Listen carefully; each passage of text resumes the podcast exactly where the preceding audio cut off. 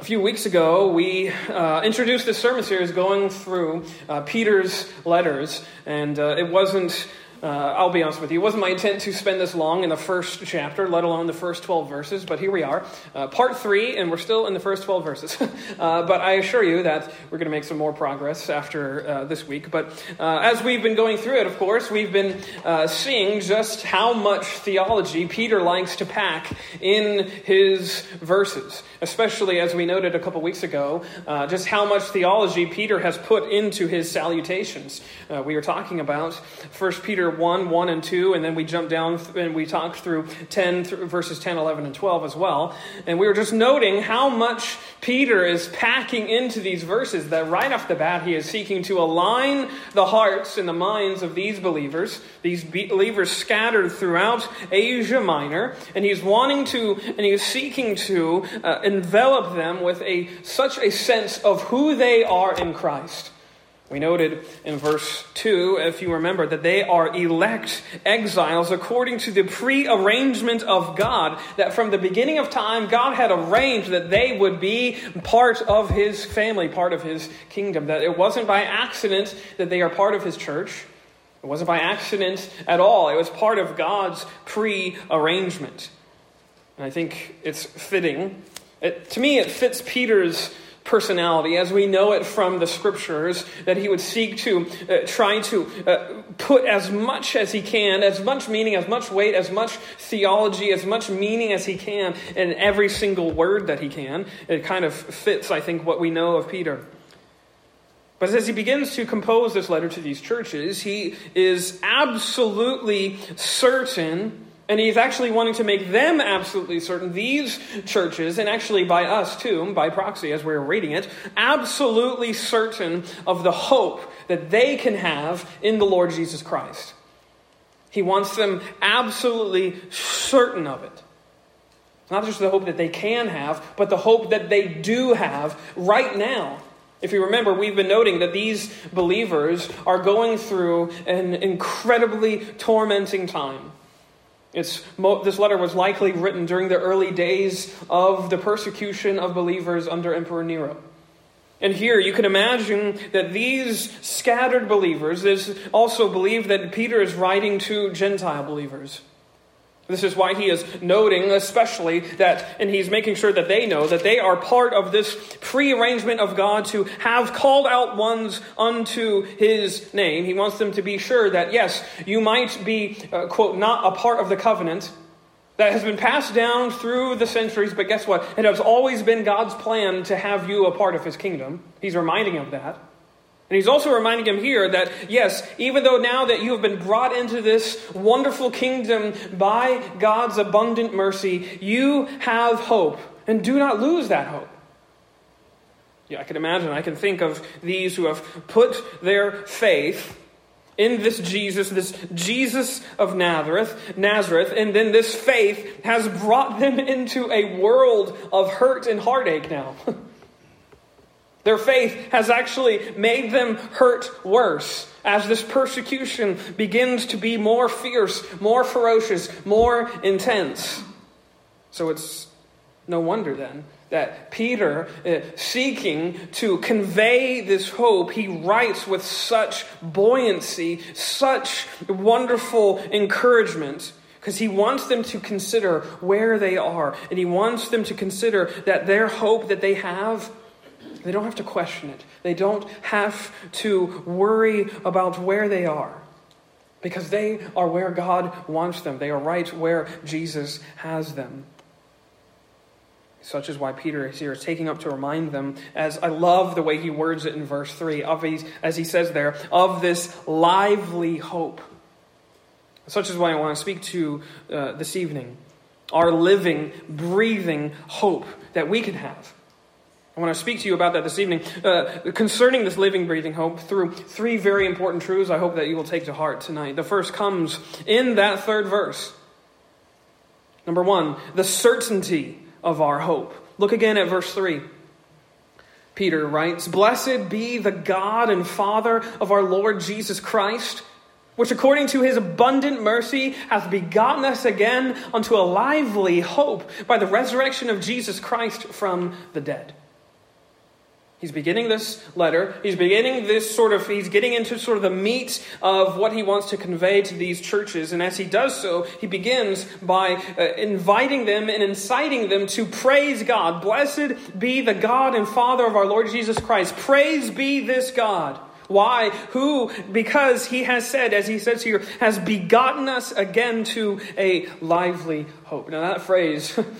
as you might imagine, is full of lots and lots of incredible truths for us. So let's just kind of break it down uh, word by word a little bit. So, begotten literally means to produce again or to be born again. It is a word, actually. You might think that this is a word that appears a lot because we know that uh, begotten and born again appears a lot in the New Testament. Actually, but this specific Greek word only appears twice in your New Testament. It appears here, and actually, the only other appearance of it Yes, you guessed it. It's in verse 23 of the same chapter where Peter says, being born again, not, uh, verse 23, being born again, not of corruptible seed, but of incorruptible by the word of God, which liveth and abideth forever. Born again, there is our same word. It's the same word here, both instances coming from Peter. And of course, again, back in verse 3 means again, begotten again, born again unto a lively hope. So put together, and Peter is here suggesting that this power of Jesus Christ is a reproducing power. The power of the gospel reproduces a people who are anew, seized, as he says here, by this lively hope. We are born again unto a lively hope. And there's another great phrase. I love how he words this a lively hope. Literally meaning it's active, it's breathing.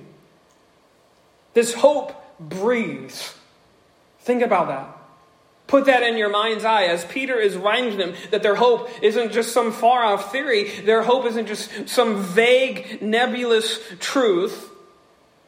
No, guess what? Church, your hope is lively, your hope breathes. That's how certain it is. That's how real it is. These scared, these tired, these exhausted, these worn out, weary believers here, they are being reminded that the hope that they have, it's not just some, some amorphous thing, not just some uh, thing that they are trying to just uh, trust in and believe in, that's just some uh, weird, nebulous truth. It's a living, breathing reality. And why is that? Because their hope was a person. Their hope was a lively, alive person. Their hope was and is alive. That's what Peter is getting them to see. He's getting, he's reminding them that, hey, we can praise God. Yes, even in this time of questioning and doubt and disturbance and distress. Why? Because our hope is alive. It lives and breathes. This is a this is a truth that always speaks to me. It's a, it's, a, it's a truth that, in my opinion, makes Christianity the most remarkable religion in the whole entire world. Beyond any other thing, beyond any other spiritual system that you can ever have, is, is it's this right here.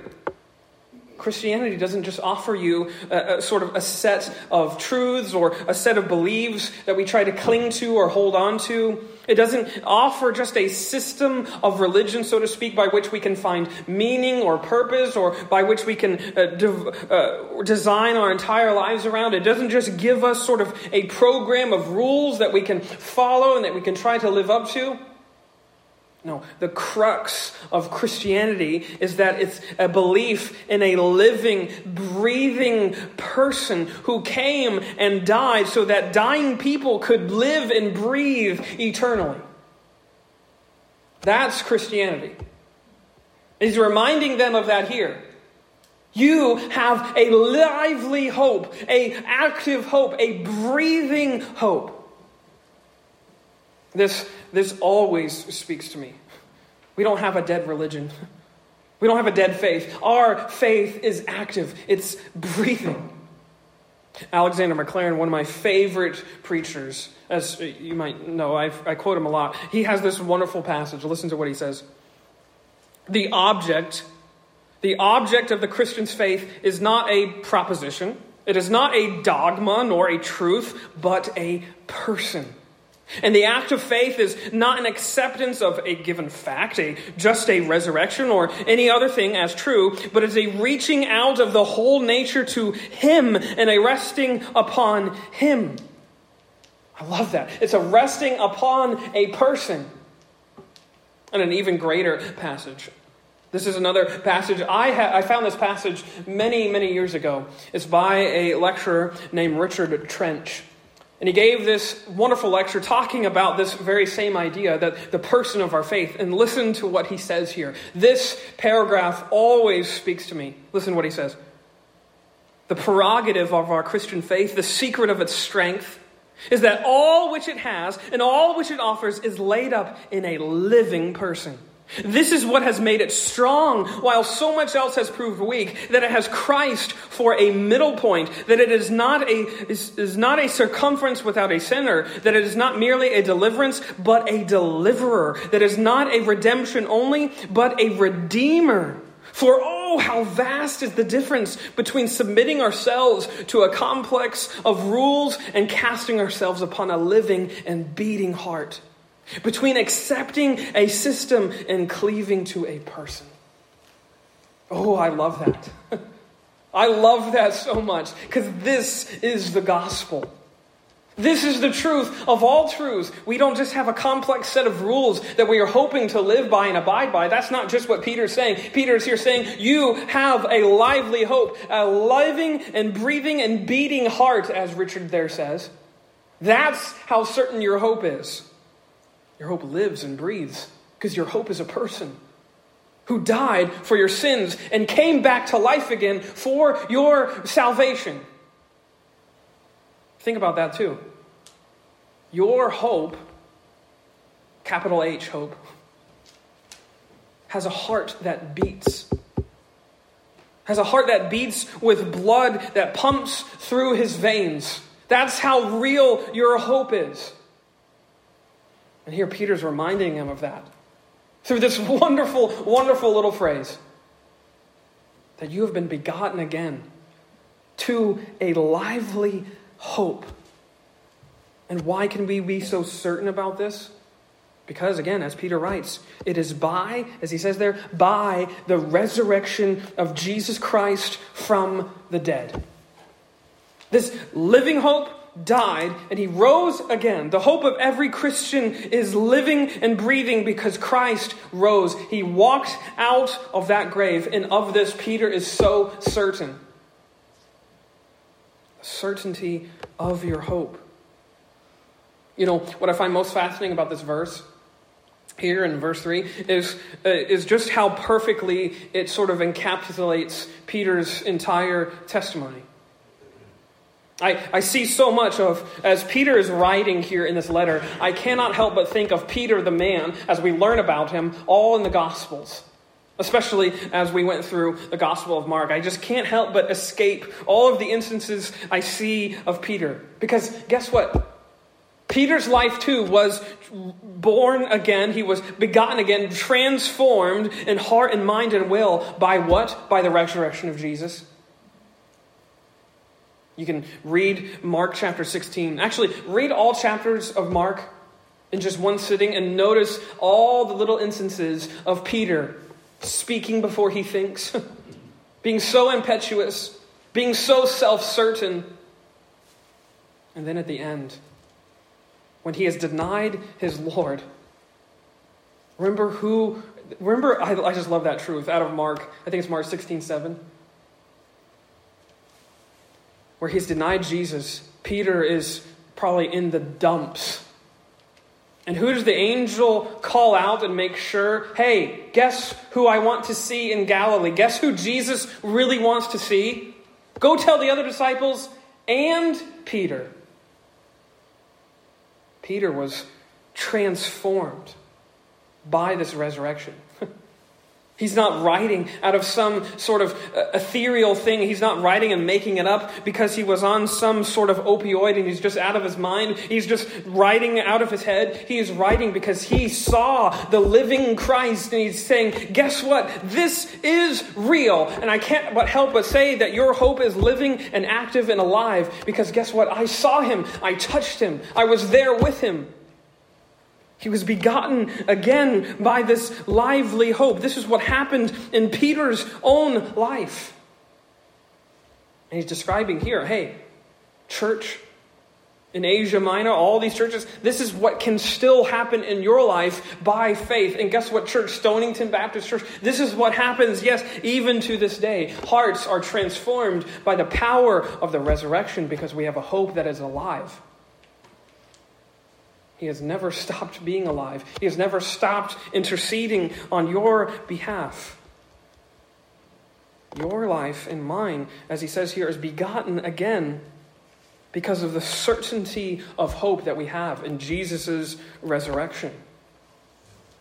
And this hope we didn't do anything to earn. We didn't do anything to get or achieve. We didn't deserve it at all. As he says here, look at that wonderful phrase Blessed be the God and Father of our Lord Jesus Christ, which, according to his abundant mercy, he has done all of these things. He has made our hope so certain out of what cause? Abundant mercy.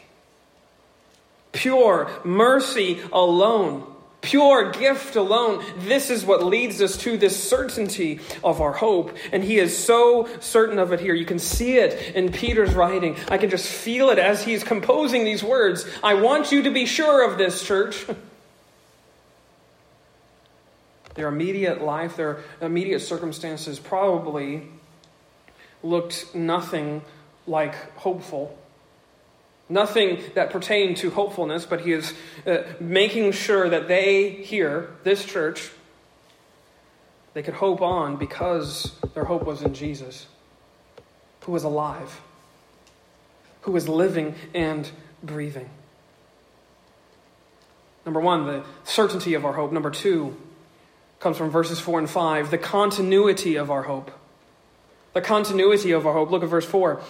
Peter writes, To an inheritance incorruptible and undefiled, and that fadeth not away, reserved in heaven for you, who are kept by the power of God through faith unto salvation, ready to be revealed in the last time.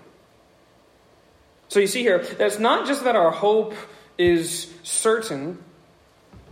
Here, Peter writes that our hope is continuous, it's constant, it's persistent. It doesn't fade away, as he writes there. Think about what this must have meant for this tr- church, to this the conglomerate of churchgoers who had uh, so uh, surely witnessed so many different things in their lives come to an end. As they are being scattered by these persecutions, they are being scattered to the ends of the earth, so to speak. What Peter is offering here is something that cannot be taken away as they are losing possessions, as they are losing their livelihoods, as they are maybe even losing loved ones. Think about what Peter's reminding them of. You have an inheritance, a hope, a hope that is continuous, that cannot be taken away. A hope, as he says there, that is incorruptible and undefiled and that does not fade. And what is this hope that is continuous? It's wrapped up in that word, verse 4 an inheritance. Literally, it means a possession, a blessing. Here, what Peter is saying, therefore, in these verses, that these believers in Asia Minor here, they were in possession of a gift that could never be taken away. No matter what man did unto them, no matter what the persecutions might have assailed them, no matter what, it could not be soiled, it could not decay, it could not be ripped from their hands. Why? Because it's an inheritance that is reserved and kept, as he says here, by nothing short of the power of God. Look at it again to an inheritance incorruptible and undefiled and that fadeth not away, reserved in heaven for you, who are kept by the power of God.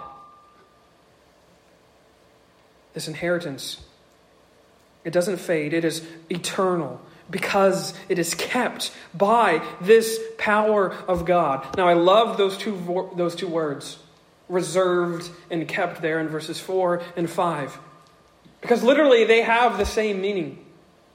And they both uh, evoke a very specific picture because both of them mean to guard. Reserved literally means to guard or to take care of, and kept literally means to guard or to protect by military guard. So you can get the sense here of what Peter is trying to evoke by these words that your hope is so certain. Why? Is because literally the God of all things, the one who rules and reigns over the entire cosmos, is guarding your hope. He's guarding your possession. He is guarding you, his prized people. He's keeping you. He's reserving you. He is guarding your hope. This is why you can hope on no matter what the seasons have, because your ultimate eternal inheritance cannot be affected by anything that happens here on this earth. It's guarded by God, it's guarded by omnipotence. All power in His hands is keeping and guarding this hope. So, why can you be you can be so certain of the continuity of your hope because of the one who is keeping it. Jesus Christ, the righteous, the King, the Lord of all things, the Savior, the Deliverer. I, I love this. I love how Peter is wording this. He's getting them to see their hope, it cannot be taken away. Because the one who is their hope is the one who is keeping and sustaining their hope Jesus Himself. And that no matter what the present circumstances, your hope in heaven is perennial. It's evergreen because your hope is the person of heaven. It's not just something Again, as we noted earlier, it's not just some complex of rules or some system, some tenet, some truth. It's a person. It's Jesus Christ. That is the continuity of our hope. This incorruptible inheritance. And what is that, by the way? What is this incorruptible inheritance? Well, notice verse 5 again that we are kept, we are guarded by the power of God through faith unto salvation, ready to be revealed in the last time. Salvation there is a word which is meaning to convey the ultimate salvation of our souls. Not just salvation from sins, but ultimate, consummate deliverance of God's people and of God's church. It's indicative of this conclusive salvation of all of God's people at the end of all things, when Christ and his church are finally at last united, never more to be separated. And here is what it, you, you see what he's saying. That's your ultimate inheritance. And guess what? That can never be affected, it can never be changed. No matter what is going on right here, right now in front of us, that inheritance cannot be altered. For a church that was going through a world of hurt during these persecutions, imagine what that must have meant to them. That as right before their eyes was pain and violence and hatred because of their faith. And think about what that can mean for us in 2020. Our inheritance is that the uniting of God, of Jesus Christ and his bride, the church, never more again to be separated by anything. That cannot be changed by whoever gets voted in in November. That cannot be changed by uh, whatever happens in this country. By whatever happens in this world, it is inheritance that is guarded and kept. It is reserved by God in His omnipotent grace, by His abundant mercy. Your hope is continuous. Lastly, look at verses 6, to, 6 through 9. Number 3. We have the certainty of our hope, the con- continuity of our hope, and number 3, the cultivation of our hope. Because I notice what Peter says here. We've been, he's been buoyantly writing, encouraging them in this living hope, this, uh, this everlasting hope. And notice what he says, wherein ye greatly rejoice. We rejoice in that. This, uh, this idea that one day we will be consummated with Christ in this ultimate deliverance. And notice he says, though now for a season, if need be, ye are in heaviness through manifold temptations. That the trial of your faith, being much more precious than of gold that perisheth, though it be tried with fire, might be found unto praise and honor and glory at the appearing of Jesus Christ, whom having not seen, ye love and whom, though now ye see him not, yet believing, ye rejoice with joy unspeakable and full of glory, receiving the end of your faith, even the salvation of your souls. You can imagine.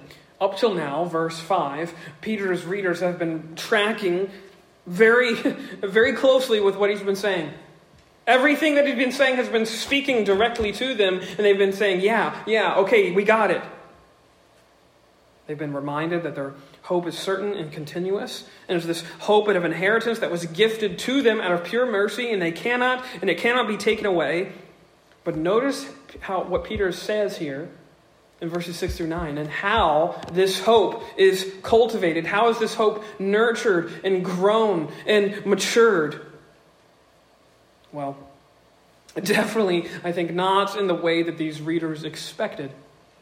Not the way this, this church perhaps uh, imagined it, because he proceeds to edify them and remind them that they can rejoice, yes, even in heaviness and manifold temptations. Why? It's because these, it is because through these times of heaviness and temptation, and through, as he says there, the trial of your faith, that their faith is refined and purified.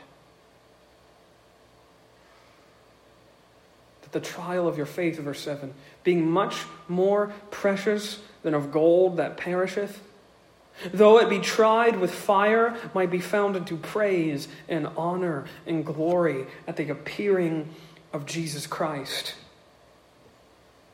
These verses, they're abounding with meaning.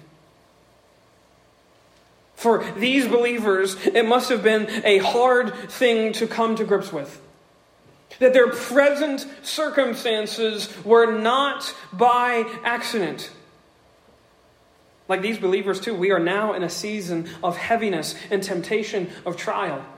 We can relate, I think, very much in very many ways to these believers in this time as Peter is writing to them. And even though, as Peter is admitting that their season, uh, their current season is a season of heaviness, he is encouraging them. Because notice what he says there he says in verse 6 again, wherein ye greatly rejoice, though now for a season, if need be, you are in heaviness. Season literally means short time. Though for a short time. 2020 hasn't felt short. Have you seen all those memes that go across on Facebook where it's like, we're entering now year five of 2020? Because it's felt like that. It's October, it's felt like we've been in lockdown for five years. it's been seven months. Is that right? Yeah, seven months. It's felt like a lot longer. It hasn't felt like a season. It hasn't felt like a short time. I, I think about these believers in this church. Because when you're in the heat of heaviness, nothing feels like a short time. Nothing feels like a season. It feels like it's lasting forever. And we can, uh, we can cry along with the psalmist David, Oh Lord, how long? And Peter's reminding them that in light of this perennial, eternal hope, this, this is a blip on the radar. This is a little footnote in the history of eternity of what will ultimately matter. And he says that through the endurance of this heavy season, your faith, church, is being proved as genuine.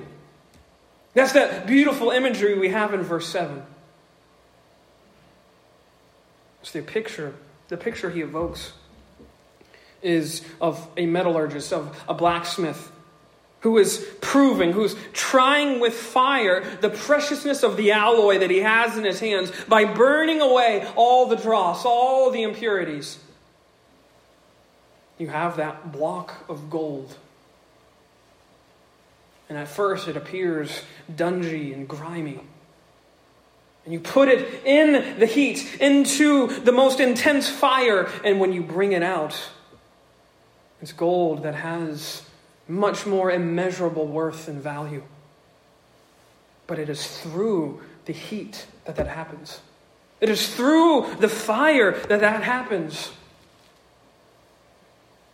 So it is with our faith.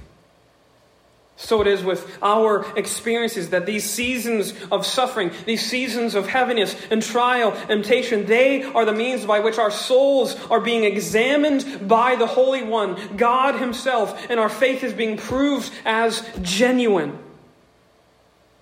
As he says there, that the trial of your faith, being much more precious than of gold that perisheth, though it be tried with fire, might be found unto praise and honor and glory at the appearing of Jesus Christ. It's being proved by this examination process. Therefore, we can rejoice, as he says here, wherein we greatly rejoice. Yes, even in this short, heavy season, we can rejoice. Because you and I are tried with fire not by a- accident, not by happenstance, but by a sovereign blacksmith. by a sovereign metallurgist who puts souls into the furnace for a season. I love what Martin Luther. Martin Luther says as he's commenting on 1 Peter. He says this, "Therefore God throws us into the midst of the fire, that is into suffering and shame and calamity, so that we may become more and more purified until we die." That's what he's doing. He's purifying us. And I think, too, as he's putting us into the fire, a reminder of that wonderful song. it was actually playing earlier as I was testing out the audio for tonight. um, it's a song by Hillsong. You may have heard the words to it. It's called Another in the Fire. It's a wonderful song. I love the words to it. It always gets me. They talk about there's another in the fire. It's evoking the story from Daniel 3, where Shadrach, Meshach, and Abednego, they've been thrown into the furnace. And then suddenly Nebuchadnezzar, he peers into the furnace and he says, What? There's a fourth figure in the flames. As the song says, there is another in the fire who never lets me go. we are put in the furnace by the blacksmith, but guess what? This is an altogether different blacksmith because guess what? He puts himself in there too with us. He is with us in the seasons of heaviness and suffering and trial. He was with them now in this time of the church, as Peter's reminding them. They have a living, active hope, and He is with us now, even today, even this night. All of these things are so, Peter says, to refine us, to make us more like Christ Himself I can't help but also notice verse 8 and further emphasize this sort of personal attachment Peter has with what he's writing. Notice verse 8 again, where he says, Whom having not seen ye love, and whom, though now ye see him not yet believing, ye rejoice with joy unspeakable and full of glory. To me, there's an inescapable link between verse 8 and the scene in John 20, 29. Remember John 20, 29? That's the scene of Thomas's confession of the resurrected Christ.